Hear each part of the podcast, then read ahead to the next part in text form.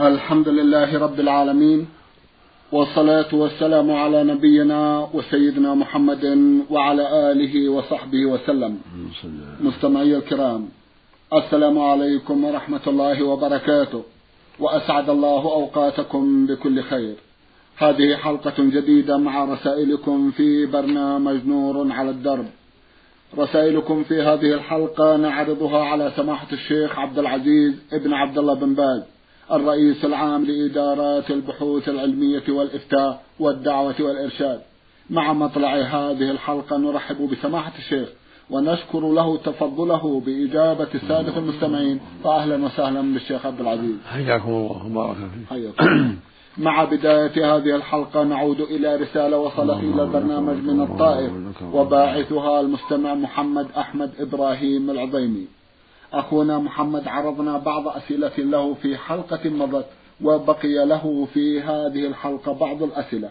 فيسأل أول سؤال في هذه الحلقة عن تفسير آية من كتاب الله هي قول الحق تبارك وتعالى أعوذ بالله من الشيطان الرجيم. يا أيها الذين آمنوا ليستأذنكم الذين ملكت أيمانكم والذين لم يبلغوا الحلم منكم ثلاث مرات من قبل صلاة الفجر. وحين تضعون ثيابكم من الظهيرة ومن بعد صلاة العشاء ثلاث عورات لكم ليس عليكم ولا عليهم جناح بعدهن طوافون عليكم بعضكم على بعض كذلك يبين الله لكم الآيات والله عليم حكيم. بسم الله الرحمن الرحيم. الحمد لله وصلى الله وسلم على رسول الله وعلى آله وأصحابه من اهتدى به أما بعد فالآية واضحة في معناها وأن المماليك وهكذا الأولاد الذين لم يبلغوا الحلم يعني ما بلغوا خمسة عشر سنة ولا احتلموا بشيء آخر من إنبات أو احتلام هؤلاء عليهم أن يستأذنوا على أهليهم في هذه الأوقات الثلاثة لأنها أوقات عورة. قبل صلاة الفجر الناس إذا خلا بعضهم إلى بعض قد يظهر منهم بعض الشيء. نعم. فيستأذن عليهم. وهكذا وقت الظهيرة قبيل الظهر. وإذا كان عددتم بعد الظهر كذلك. لأن عادة الناس سابقا الراحة قبل الظهر القائلة. وهكذا بعد صلاة العشاء. في هذه الأوقات الثلاث يستأذنون. أما ما سواها فلا يحتاج لأنهم طوفون عليهم. من أهل البيت. فلا حرج بعد ذلك. فالمقصود أنهم في هذه الأوقات الثلاثة يستأذنون ولو كان مملوكا ولو كان صغيرا لم يبلغ لئلا يرى عورة. وما سواها فالأمر فيه واسع. نعم. جزاكم الله خيرا. نعم. سماحة الشيخ هل تراعى عادات الناس وتغير أحوالهم من زمان إلى زمان؟ نعم. العلة مفهومة. إذا صارت العورة تبدو في وقت آخر مثل بعد الظهر بدل القائلة أو بعد صلاة الفجر بدل ما قبل الفجر كذلك. يستأذن. جزاكم الله خيرا. نعم. هل يلحق الخدم في المنزل بهذا الحكم؟ نعم. الخدم مثل المماليك. كالمماليك. نعم إذا صاروا يدخلون ويخرجون في حاجات المنزل نعم. مثل المماليك. جزاكم الله خيرا. نعم. إذا عليهم أن يؤدبوا بهذه نعم العادات يستأذنوا كما أمر الله. نعم. جزاكم الله خيرا. نعم. أخونا له سؤال يسأل فيقول ما حكم سجدة التلاوة؟ هل, المس هل المسلم يسجد حتى لو كان يعمل وهو يسمع القرآن في أثناء الصلاة عن السجدة في الصلاة الجهرية؟ وأنا أؤم المصلين ثم أسألكم عن الطريقة الصحيحة لسجدة التلاوة وكيف أطبقها على الوجه الصحيح؟ جزاكم الله خيرا. سجود التلاوة سنة. وهي سجدات معلومة في القرآن خمسة عشر سجدة في القرآن أولها في آخر الأعراف وآخرها في سورة اقرأ في آخرها. إذا مر بها المؤمن في خارج الصلاة سجد ولو كان على غير طهارة هذا الصحيح. لا يشترط لها الطهارة. والأفضل يكبر تكبيرة في أولها فقط ثم يسجد ويقول في السجود مثل ما يقول في سجود الصلاة سبحان ربي الأعلى سبحان ربي الأعلى يدعو بما تيسر. وليس فيها تسليم ولا تكبير ثاني. هذا هو المختار هذا هو الأرجح. وإن كان في الصلاة مر بها في الصلاة شرع له السجود. الصلاة الجهرية كالظهر كالمغرب والعشاء والفجر والجمعة شرع له السجود. والمأمومون يسجدون خلفه إذا كان إماما يسجدون معه إذا سجد. أما في السرية وهو إمام فلا يشرع له السجود لأنه قد يشوش على الناس في السرية إذا قرأها في القراءة السرية كالظهر والعصر والثالثة من المغرب والثالثة والرابعة من العشاء فالأفضل لا يسجد لئلا يشوش على الناس. إلا إذا كان يصلي وحده فلا بأس. كذا يصلي نافلة أو فاتته الصلاة الفجر يصلي وحده. لا بأس يصلي السرية لعدم التشويش. وفي الصلاة يكبر في كل خطوة ورفع إذا سجد يكبر وإذا رفع يكبر. لأن النبي صلى الله عليه وسلم كان يكبر في كل خطوة ورفع يدخل في ذلك سنة التلاوة في الصلاة. وهي سنة غير واجبة. لأنه ثبت عنه صلى الله عليه وسلم في الصحيحين أنه قرأ عليه زيد بن ثابت رضي الله عنه سورة النجم فلم يسجد فيها عليه الصلاة والسلام. فدل على ذلك على عدم الوجوب. وقال عمر رضي الله عنه عمر بن الخطاب رضي الله تعالى عنه إن الله لم لم يفرض السجود إلا أن نشاء. فمن شاء سجد ومن شاء لم يسجد. فهي سنة. غير واجبة. نعم. جزاكم الله خيرا. يقول ما الحكم في حالة انتابتني كنت أصلي بمجموعة من الزملاء فأخطأت وتجاوزت آية من القرآن ولم يفتح علي أحد فتذكرت بعد انتهاء الصلاة؟ ما الحكم حينئذ؟ لا حرج في ذلك والحمد لله. الحمد لله. إذا كانت الفاتحة أديتها كما يجب. فالقراءة الزائدة الفاتحة مستحبة. إذا سقط منها آية أو نسيتها فلا حرج. جزاكم الله خيرا. له حالة معينة تخصه بالذات سماحة الشيخ هل أذكرها أو لا؟ ويطلب التوجيه فيها. لا بأس. جزاكم الله خيرا. يقول إنني عندي طلاقة في الحديث ولكن ينقصها المعرفة والعلم الجيد أي أنني هكذا يصف نفسه أي أنني إناء فارغ ولكن إناء قوي يريد من يستعمله إن صح التعبير. وجهوني. جزاكم الله خيرا. نوصيك في طلب العلم والتفقه في الدين حتى تستغل هذا العناء اجتهد في طلب العلم واحضر حلقات العلم وإن تيسر لك الالتحاق بالمعاهد العلمية ثم كلية هذا أكمل. ونوصي بالعناية بالقرآن الكريم والإكثار من تلاوته تدبر معانيه فهو أصل كل خير وينبوع كل خير. وفقك الله ويسر أمرك. نعم. جزاكم الله خيرا. رسالة وصلت إلى البرنامج من أحد الإخوة المستمعين يقول أخوكم هافا عين. يسأل عددا من الأسئلة. يقول في أحدها هل يجوز لي أن أتصدق من مال أبي وهو لا يعرف علما بأنه مغترب وإن كان موجود هل يجوز ذلك علما بأن الصدقة قليلة ولا تؤثر في المال؟ إذا كانت الصدقة جرت بها العادة وأبوك يسمح بها مثل فضول الطعام ما يفضل من الطعام لا بأس. أو شيئا قد سمح به أبوك كانت صدقة شيئا سمح به أبوك لك ولأهل بيتك فلا بأس. وإلا فلا بد من إذنه. لأن المال ماله فلا بد من إذنه في الصدقة. وإذا أخذتم القاعدة قلتم له نتصدق بكذا وسمح لكم فلا بأس. الشيء اللي جرت به العادة أنه يسمح به أخرجوه من دون حاجة العلم مثل فضول الطعام نعم. مثل سقي الماء مثل إعارة المتاع الذي يحتاجه الناس. لا بأس إذا كان والدك عرفتم منه السمح بهذه الأمور. نعم. جزاكم الله خيرا. إذا يتصلون بوالدهم عبر الهاتف أو عبر رسالة بريدية ويستأذنونه فيما يريدون. نعم نعم. جزاء إلا الشيء يعرفون أنه يسمح بارك الله فيكم وأحسن إليكم. يسأل أخونا فيقول ما حكم الإسلام في المرأة المتحجبة بكاملها؟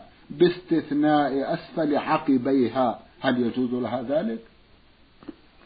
الواجب عليها ستر العقبين ستر رجليها لأنها عورة فعليها أن تستر رجليها بإرخاء الثياب أو بالجوارب. والحمد لله. نعم. جزاكم الله خيرا. يسأل ويقول في أكثر الأحيان يقف الإمام بعد صلاة الجمعة ويقول الصلاة على الميت الغائب فلان ابن فلان وعلى من جازت عليه الصلاة من المسلمين. هل تجوز هذه الصلاة؟ الصلاة على الغائب فيها تفصيل. كان الغائب ممن عرف له قدمه في الإسلام مثل داعية إلى الله مشهور رفع الله به المسلمين مثل أمير مشهور رفع الله به المسلمين. هذا يجوز عند بعض أهل العلم لأن الرسول صلى على النجاشي ملك الحبشة لما أسلم وآوى المهاجرين ونصرهم وحماهم ثم مات صلى عليه النبي صلى الله عليه وسلم صلاة الغائب. ولم يحفظ عنه أنه صلى على غيره. فقال بعض العلم إنه هذا إن هذا خاص بالنجاشي فقط. لأن الاموات كثيرون ولا يصلي عليهم النبي صلى الله عليه وسلم. وقال آخرون من كان مثل النجاشي له قدم في الإسلام وله شأن. شرعت الصلاة عليه صلاة الغائب. وإلا فلا. وهذا القول وجيه وقريب إذا كان له شان في الإسلام. نعم. وإن ترك ولو صلى عليه اكتفاء بما صلى عليه محله فالحمد لله. نعم. جزاكم الله خيرا. يقول هل تجوز الصلاة خلف إمام مبتدع يتوسل في دعائه بجاه الأنبياء والصالحين ويقوم بأعمال شركية؟ هذا ما ما يترك إماما هذا يرفع أمره إلى الجهة المسؤولة. حتى يسال من الإمامة. لا يجوز أن يؤم الناس إلا رجل عدل معروف بالخير ولا يجوز أن يؤمهم مبتدع مشرك. بجاه فلان هذا بدعة من وسائل الشرك. لكن إذا كان عنده أمور أخرى شركية مثل يدعو الأنبياء يستغيث بالنبي يستغيث بأهل البيت يستغيث بالأولياء يسألهم الشفاعة يسألهم شفاء المريض هذا شرك أكبر ما تصح صلاته ولا صار ولا صار ولا جعل إمام والمقصود أن الواجب على الجماعة جماعة المسجد أن يرفعوا أمر هذا الإمام إلى الجهة المسؤولة ويطلب تغييره بلسان معروف بالإيمان والعدالة والاستقامة. حتى ولو كان غير مشرك ما دام مبتدعا معروفا ببدعة يزال ويسعى في إزالته. لكن إن كان مسلم صحت الصلاة. إذا كانت بدعته لم تخرجه من الإسلام صحت الصلاة. أما إن كانت بدعة تخرجه من الإسلام كالذي يدعو أهل البيت ويستغيث بهم ويعتقد فيهم أنهم يعلمون الغيب أو أنهم معصومون أو يسب الصحابة. هذا ما ما يتخذ إمام ولا يصلى خلفه. نعم. جزاكم الله خيرا. السؤال الأخير الذي نعرضه له في هذه الحلقة يقول إذا دخلت المسجد يوم الجمعة وأدركت التشهد فقط من صلاة الجمعة. فهل أصلي ركعتين أم أصليها ظهر أربع ركعات؟ وإذا صلى خلفي رجل آخر لم يدرك التشهد هل يصلي الجمعة أم الظهر؟ جزاكم الله خيرا. عليكم أن تصلوا ظهرا لأن الجمعة ما تدرك إلا بركعة. فإذا جاء المسبوق قد فاتت الركعتان يصلي ظهرا ينويها ظهرا أربع. والمسبوق والذي يقتدي كذلك ظهرا. لأن الجمعة إنما تدرك بركعة واحدة. يقول النبي صلى الله عليه وسلم من أدرك ركعة من الصلاة فقد أدرك الصلاة. نعم. جزاكم الله خيرا. من أحد الإخوة المستمعين رسالة ورمز إلى اسمه بالحروف ميم راي لام من المملكة. له جمع من الأسئلة في أحدها يقول بعض الناس يذبحون في رمضان ويقولون اللهم اجعلها لموتانا. ما حكم ذلك؟ لا حرج في ذلك. إذا صدقوا لموتاهم ذبحوا ذبيحة أو أكثر قسموها على الفقراء في رمضان في الشهر الكريم أو في غير رمضان وزعوها على الفقراء أو على أقاربهم. لا بأس بذلك. صدقة. الحمد لله. نعم. أو وزعوا فواكه أو وزعوا أطعمة أخرى أو ملابس كله طيب. أو نقود. نعم. جزاكم الله خيرا. ماذا أقول عند ذبح الذبيحة؟ تقول عند ذبح الذبيحة. بسم الله والله أكبر. ثم تذبحها بسم الله والله أكبر. هكذا كان يفعل النبي صلى الله عليه وسلم. تضع رجلك على صفحة العنق. تمسك رأسها وتذبحها بيدك اليمنى أفضل هذا السنة. وإن كانت ضعيفة قلت عن فلان. عن فلان أو عني وعن بيتي. وإن كانت عقيقة قلت عن ولدي فلان أو عن بنتي فلانة وإن كان وإن كانت هدية يعني عن حج وعمرة قلت بسم الله والله أكبر وناوي المتعة تنوي الهدي هدي التمتع والقرآن حسب ما في قلبك. وإن كانت عن نذر نويت النذر عن نذر نذرته. نعم. جزاكم الله خيرا. ولا حرج أن يتلفظ بالنية حينئذ. نعم. يقول عن فلان أو عن فلانة. نعم. أو عن ولد فلان حقيقة نعم. جزاكم الله خيرا. إذا هذا مما يستثنى من التلفظ بالنية. نعم نعم. هذا جاء التسمي. كان النبي عليه الصلاة والسلام. اللهم صل عليه وكان يقول اللهم تقبل من محمد وآل محمد. اللهم صل عليه جزاكم الله خيرا. هل يجب أن أستقبل بالذبيحة القبلة؟ هذا السنة هذا الأفضل. هذا ولا ولا يجب لكنه أفضل. هو الافضل الحمد لله. إذا أذن المؤذن ولم اسمعه وفاتتني صلاة الجماعة هل يجب علي الأذان؟ لا يكفي اذان المسلمين. تقيم وتصلي فقط ولا حاجة إلى أذان. نعم. هل الرجل وزوجته يجتمعون في الجنة إذا كانوا من أهل الخير؟ الله أعلم. هذا إلى الله جل وعلا. لكن جاء في بعض الأحاديث فيها ضعف أن إذا كان لها أزواج أنها تخير وتختار أحسنه خلقا. لكن هذا ليس مقطوعا به لأن الأحاديث فيها ضعف. فالله جل وعلا هو الذي يعلم سبحانه وتعالى. نعم. جزاكم الله خيرا. مستمع آخر يسأل عما يحدث في الجنائز سماحة الشيخ ويبدو أنها بلية منتشرة في كثير من الأقطار. فهذا يسأل ويقول أثناء تشييع جنازة متوفى أجد بعض الناس يقولون لا إله إلا الله بصوت مرتفع وأجد بعضهم يقول اذكروا الله. ما حكم هذا العمل؟ جزاكم الله خيرا.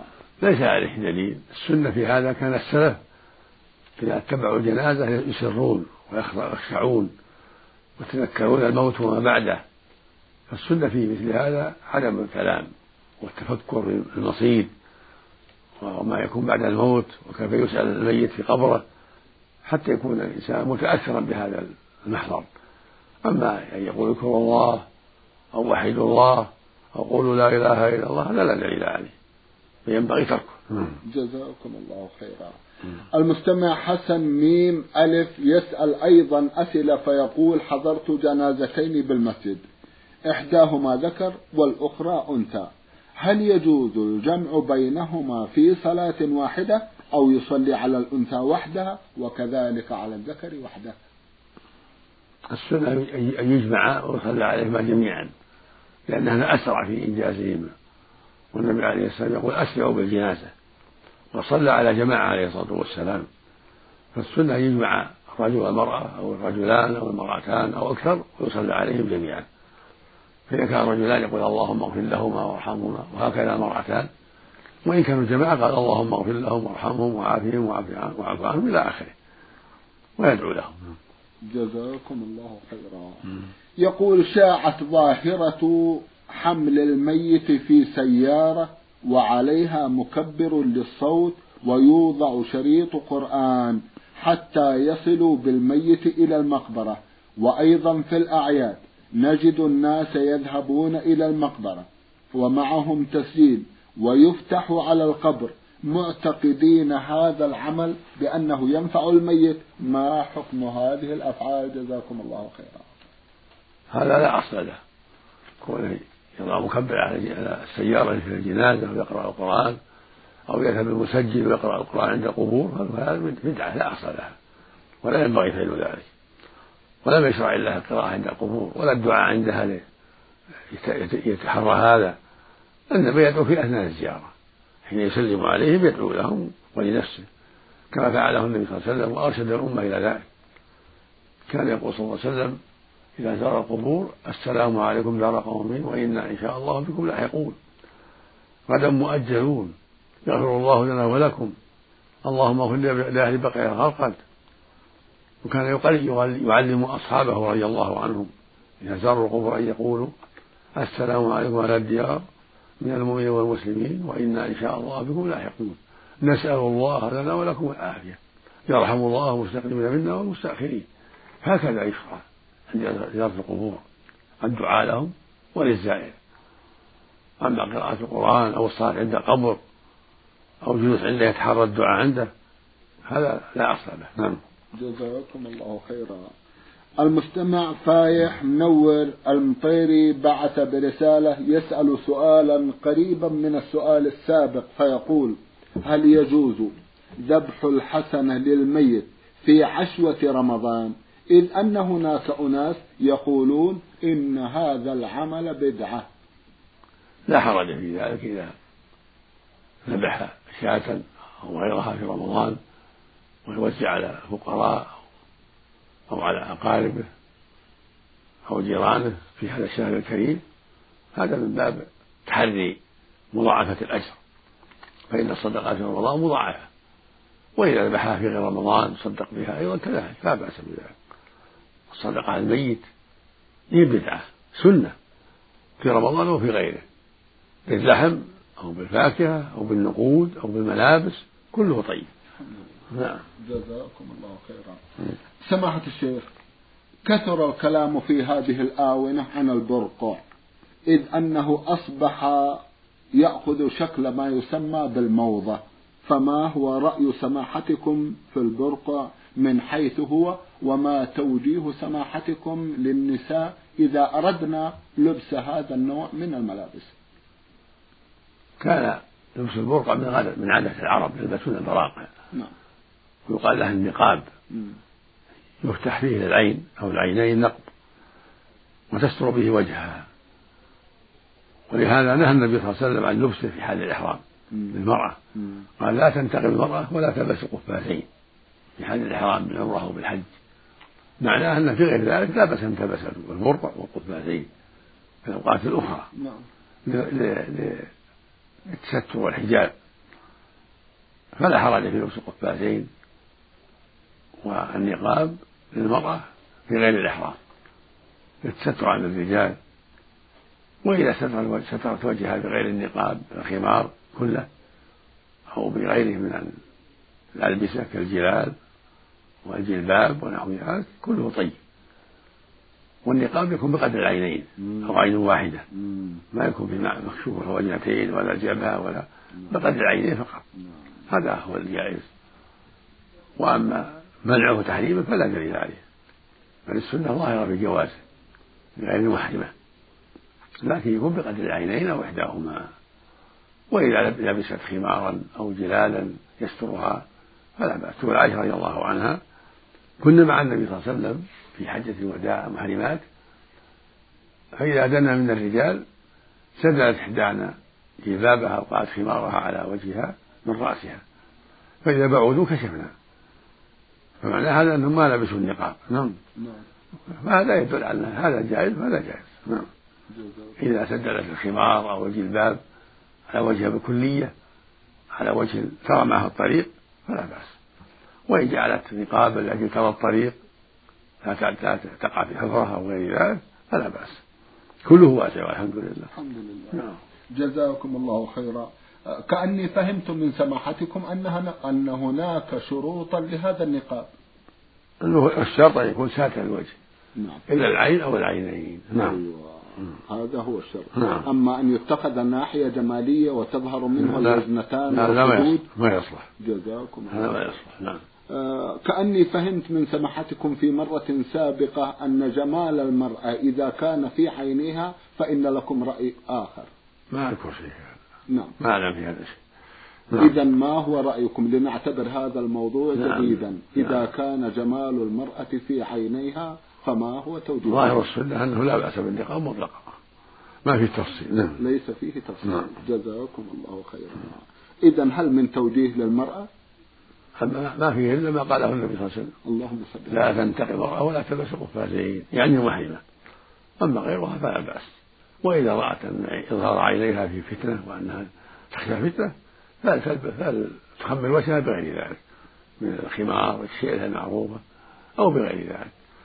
إذا كانت ترى أن إظهار عينيها قد يحصل به فتنة فهي أعلم بنفسها. جزاكم الله خيرا. وهذا ما فهمته منكم سابقا. جزاكم الله ما أذكر هذا ولا أذكر. جزاكم الله خيرا. نعم. وأحسن إليكم. يسأل أخونا أيضا ويقول توجهون الناس أيضا حول الحجاب الشرعي. أحسن الله إليكم. نعم سبق المرأة كلها عورة كلها عورة لكن عليها أن تجتهد في التستر والبعد عن فتنة الرجال بالحجاب الساتر الكافي في وجهها وبدنها جميعا.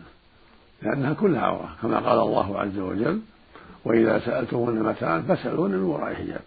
ذلكم أطهر لقلوبكم وقلوبهن ولم يستثني شيئا إلا ما حصل بنا في النقاب بالحديث حديث ابن عمر في الصحيحين بل في صحيح البخاري.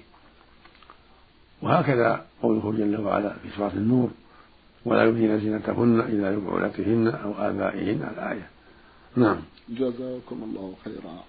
المستمع صاد عين ميم بعث برسالة وضمنها بعض الأسئلة في أحدها يقول هل دوام السماوات والأرض. له وقت محدد. كما فهمت ذلك من بعض الآيات القرآنية.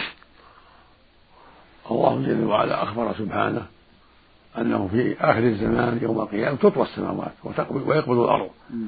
قال جل وعلا سبحانه في كتابه العظيم وما قدر الله حق قدره والأرض جميعا قبضته يوم القيامة والسماوات مطويات بيمينه. سبحانه وتعالى عما يشركون. وجاء في الأحاديث الصحيحة أنه يقبض السماوات ويقبض الأرض يوم القيامة وأنها تبدل السماوات تبدل الأرض. لكن قاعدة اللغة العربية نعم. أن ما فوقك يسمى سماء وما تحتك يسمى أرض. في يوم القيامة كذلك. في يوم القيامة وإن بدلت الأرض فما فيه الناس يسمى أرضا. وما فوقه يسمى سماء لأن السماء ما على وارتفع. فما فوقك من أي شيء يسمى سماء. فالسقف يسمى سماء. وجهة العود تسمى سماء. وما تحتك وإن كنت في سطح أو جبل يسمى أرض. نعم. جزاكم الله خيرا. ما معنى قول الله تعالى في سورة الرحمن؟ كل من عليها فان ويبقى وجه ربك ذو الجلال والإكرام. ظاهر يعني على الأرض في مكان الأرض. هو فاني. الجبال تدك. والأشجار والأحجار تذهب والجن والإنس يموتون والحيوان تموت ما يبقى شيء إلا الله سبحانه وتعالى. نعم. جزاكم الله خيرا وأحسن إليكم. رسالة وصلت إلى البرنامج من الدمام وباعثها المستمع فحاشين. يقول ما حكم صيام يوم الجمعة فقط قضاء لا تطوعا؟ وهل يجب صيام يوم قبله أو يوم بعده؟ أما في التطوع فلا بد من صوم يوم قبله أو بعده. لأن الرسول صلى الله عليه وسلم نهى أن يصام الجمعة. قال إلا أن تصوم يوما قبله ويوما بعده. ولما صامت إحدى زوجاته صلى الله عليه وسلم يوم الجمعة قال هل صمت أمس؟ قالت لا. قال هل تصومين غدا؟ قالت لا. قال أفطري. أما إذا كان عن فريضة فلا حرج إن شاء الله. لأنه ما خص الجمعة ولكن وافقت الجمعة أنها وقت. راحته وعدم العمل. أو لأسباب أخرى فصام الجمعة عن قضاء ما عليه من رمضان أو نذر أو غير ذلك. فهذا لم يخصها لأنها بفضلها وإنما صامها من أجل أنها أيسر له في قضاء ما عليه بسبب الأعمال. وإن صام معها يوما قبلها أو يوما بعدها على سبيل الاحتياط فهو أحسن من قضائه. صوم يومين جميعا أو ثلاث الخميس والجمعة والسبت يكون أبعد عن الشبهة. دع ما يليق إلى ما لا يليق أما النهي هو جاء في النهي عن التطوع بها. لا يتطوع بها وحدها بل يكون قبلها يوم أو بعدها يوم. جزاكم الله خيرا. سماحة الشيخ في ختام هذا اللقاء أتوجه لكم بالشكر الجزيل بعد شكر الله سبحانه وتعالى على تفضلكم بإجابة السادة المستمعين. وآمل أن يتجدد اللقاء وأنتم على خير. نسأل الله اللهم آمين. مستمعي الكرام كان لقاؤنا في هذه الحلقة مع سماحة الشيخ عبد العزيز ابن عبد الله بن باز الرئيس العام لإدارات البحوث العلمية والإفتاء والدعوة والإرشاد. شكرا لسماحته. وأنتم يا مستمعي الكرام شكرا لحسن متابعتكم وإلى الملتقى. وسلام الله عليكم ورحمته وبركاته.